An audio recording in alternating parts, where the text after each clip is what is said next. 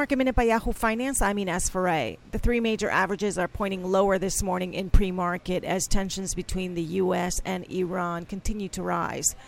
Boeing is considering raising new debt to boost its financing in light of the continued grounding of the 737 MAX jets.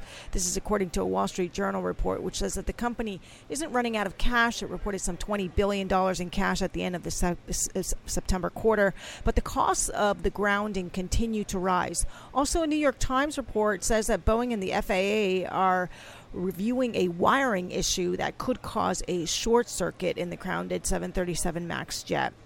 Boeing says it's too premature to speculate whether this analysis will lead to any design changes. And Apple's price target was raised at Deutsche Bank to $280 from 235. Apple has been trading around the $300 level last week.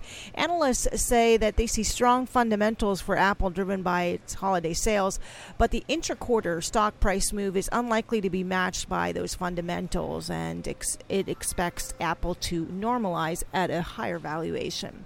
For more market minute news, head to yahoofinance.com.